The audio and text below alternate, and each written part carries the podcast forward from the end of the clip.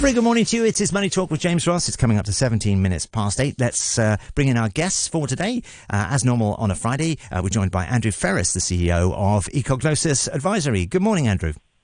Good morning to you. Nice to have you on, and let's say hello and good morning also to uh, Frederick Chu, Managing Director at Magnum Research. Good morning, Frederick. Good morning, James. Well, what do we make of uh, the Bitcoin ETFs? Uh, $4.6 billion of turnover in the first day of trading after yesterday's approval by the SEC. Um, Andrew, you know, is this kind of normalizing Bitcoin, and uh, is that going to affect how you look at it? No, actually, it will not affect at all how I look at it. I'm afraid I'm a determined uh, dislike. I wouldn't say enemy because I'm really indifferent, but I just can't stand the idea that now with ETF people more than ever, particularly retail investors, will be encouraged to trade in nothing. Okay, that, that really, really irks me. Okay, Bitcoin is backed by nothing. It has no returns of any kind except the greater idiot version. In other words, I buy because I expect somebody else to buy it. Ah, come on you know, I think I think this was uh, this was a, a serious mistake. I'm afraid I am I am very invested on that. Okay. In other words, I don't like Bitcoin. Full stop. No strong views at all, Andrew, as Noble. Uh, Frederick, you know, is that something that you agree with, uh, or, you take a different direction? Well, I, I do agree that uh, Bitcoin is, um, you know, it, it's a it's a mean of exchange that was, you know, derived uh, from, you know, the blockchain technology um, the, the pure speculation that, that we've seen in the past few years, uh, you know, to me, it, it's completely uh, you know, uh, irrational to, to certain extent. Um, but I think, uh, uh, you know, gradually the authority is going to put more, you know, regulations over this asset class, which means that the more it's being regulated, the more of the chance that it becomes a major asset class. Well, not not in terms of the weightings, but one of the major asset classes that will be uh, you know to, to, be held by the uh, institutional investors or, or, or, or, you know individual investors. So I think the the point for Bitcoin here is I, I don't think we can eliminate the investors' interest or you know people holding Bitcoin as part of their portfolio. Uh, but you know, first of all, this asset class has to be highly regulated. Um, secondly, it's uh, you know the weighting uh, amount the portfolio of, of, investors has to be controlled at the at the uh, rational level. Well, certainly some excitement in the market uh, anyway around that. Now, uh, turning to inflation, U.S. Uh, consumer prices rising 0.3% in December, uh, higher than expected, and you know overall the annual rate now 3.4%. Andrew, you know your views on that? Are are we on target to have some rate cuts, or what's your view? No, actually, we are on target to have the same pathetic performance whereby monthly events influence greatly the S&P. This time they didn't. Okay, it is up it goes, down it goes. The game has become to try to outguess the Fed on whether the inflation is going to be trendy enough. My reaction to that is, is I tell my clients, wait for six month numbers, okay, that will establish a complete trend. Right now, it doesn't. Therefore, it will be completely idiotic to buy the market, knowing that the Fed may very well delay for a very long time cuts. In other words, I prefer to be buying the market when the Fed cuts. Yes, I'm going to be late, but right. Rather than try to outguess it, knowing that it yo-yos continuously. Enough for one year. So, no sense then, uh, Andrew, um, you know, as to how the next six months will go at all. You don't really want to make any predictions, just going to wait, basically. I'm going to wait, and when the Fed finally cuts, okay, then I'll tell my clients to buy. Yeah, it will be too late, I'm sure.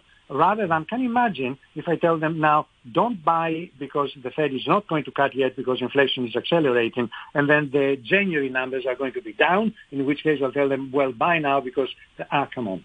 You know, it is, it is a max game, and I, I don't want to do this. Fred, Frederick, uh, you know, are we playing a second uh, a second guess game with the Fed here? I mean, is it worth doing that? No, I think the, the market uh, had been a bit too uh, optimistic towards rate cuts for this year. I think if you look at uh, the inflation, obviously, uh, it's it's proved to be you know not not as easy as, as expected to come down, mainly backed by you know the strong labor market and and the, and the wages.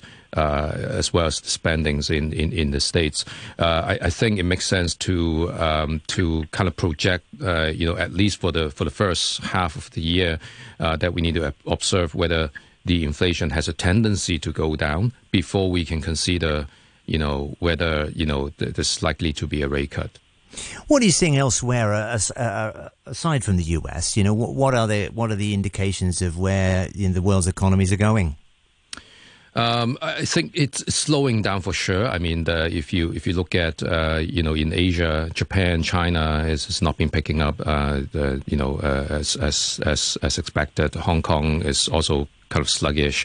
Um, so you know the the the whole, the, the, the entire uh, uh, you know um, uh, uh, world world demand has, has been has been slowing down. So I'm not sure how sustainable these um, these U.S. Uh, figures is, is going to be. But uh, what I'm kind of you know have a have a have a have a, uh, have a strong feeling is that this is not going to go down for you know at, at least uh, a couple of quarters. Andrew, I know you've been keeping your eye on uh, inflation in Japan, which is um, is doing some odd things, right? Yeah, this is absolutely hilarious. That simply proves my point. Okay, or not to enter useless games. Okay, question: What do the Japanese want? Answer: higher. Repeat: higher inflation. That's why they keep their interest rates down to zero or to negative. What are the Japanese getting? Wait for it. They have a target of uh, 2% and they have an inflation, okay, which is well over, okay, the 2%. Right now, it is uh, about 2.4%. So hang on a minute. The inflation is falling and they don't want that. Why? Because they want the inflation to rise. The target, as I said, is 3%. The actual inflation is 2% and falling. Therefore, the Japanese are stuck. They are stuck consistently, okay, because they say, we're not going to cut interest rates. Why? Because we want higher inflation. And we're going to get higher inflation only when wages begin to accelerate. Hence, looking at the CPI in Japan and their target is really brings a big smile in my face. The target is 3%, the actual is 2 and they want the 2 to go up towards the 3%. And it ain't going. So why why is it that the Japanese want inflation to, to go up? Spell it out for us, Andrew. Well, very simple, actually. They have had the famous 10 years of lost uh, uh, expectations. They have had genuine deflation. In other words, they have had inflation for years at a time. Okay, that was a minus inflation. All of these are signs of very weak domestic demand, and they want to cut interest rates in order to increase domestic demand and push prices up. But they are planning or they are hoping to do this through increases in wages, and presumably cut in interest rates did not lead to increases in wages. So they carry on cutting, expecting increase in wages, and instead of getting a higher inflation, they get a lower inflation. There you go. That's the explanation. All right, let's let's uh, thank you. Let's turn to China, uh, Freddie. Your your views on China at the moment. Obviously, you know there have been some tough times. Uh, are those going to continue? You know, what are you seeing uh, in the markets that reflect that? Yeah, I mean, if we look at the um, the weighting of the A shares in the MSCI EM index, uh, it's been down. That's to, the emerging markets. Index, yeah, in the emerging market index, uh, that that was once uh, been shot up to 38 or 38 and a half percent back in 2020 when you know, a few years after when the uh, MSCI announced the inclusion of the A shares, which, which was, I think, at the, the peak time of A shares in terms of its uh, globalization. Uh, you know, the economy stands, you know, the fundamentals is strong, uh, RMB is strong, and ev- everyone wants to, you know, increase their weightings uh, uh, of A shares in their portfolio. But if you look at now, it's it's been down about 15 percentage point, um, and, and, you know, A share basically becomes the the, the, the worst performing market and also uh, the, the most unwelcome market uh, in the in the Asia Pac region. Um, I, I, think I think the, uh, the, the many reasons, of, of, course, is economical reasons. Um, you know, the the thing that happens for real estate, um, the the um, the uh, domestic demand, etc. Uh, but also a political side, we we also seeing you know un, you know uh, unending wrestling in between the U.S. and and and, and, and China. So I think the uh, entire situation is, is going to persist. Um, the PBOC has been trying to, you know, loosen a bit, a bit more and more on the on the uh, monetary policy. They're trying to, you know, apply favorable policies for people to buy the buy the properties, but you know, it, it's it's just not working. Um, so you know, one of the major concern for the Chinese government is uh, you, they just simply cannot have massive loosening uh, policy when the U.S. interest rate is still standing high. So you just to avoid the rate gap to to uh, ex- expand more and more. So I think it's it's in a dilemma at the moment, and it's it's, it's going to go for, you know, uh, unfortunately, mm. my, my bet it's uh, for the entire year in 2024. Andrew, what room does Beijing have to maneuver, and you know what what could they do here? Well, let's take uh, three steps at a time.